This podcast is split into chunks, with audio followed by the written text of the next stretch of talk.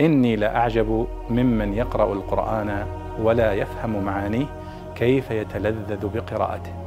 كيف يتلذذ بقراءته. يقول الله سبحانه وتعالى هل ينظرون إلا تأويله؟ يوم يأتي تأويله يقول الذين نسوه من قبل قد جاءت رسل ربنا بالحق. إلى آخر الآية. فما معنى تأويله؟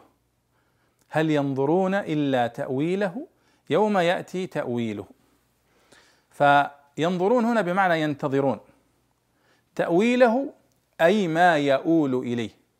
حقيقة الشيء التي يؤول إليها.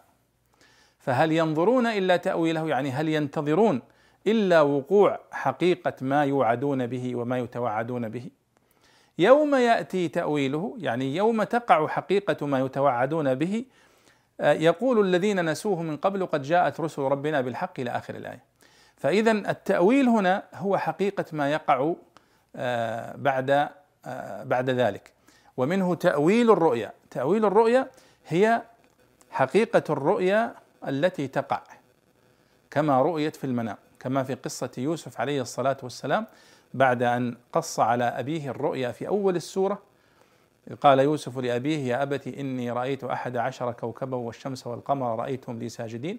ثم في آخر السورة لما جاء والده وإخوته إلى مصر قال يا أبت هذا تأويل رؤياي من قبل قد جعلها ربي حقا. فإذا التأويل هنا هو حقيقة الشيء التي تقع.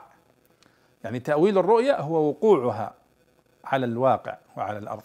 قال يا أبت هذا تأويل رؤياي.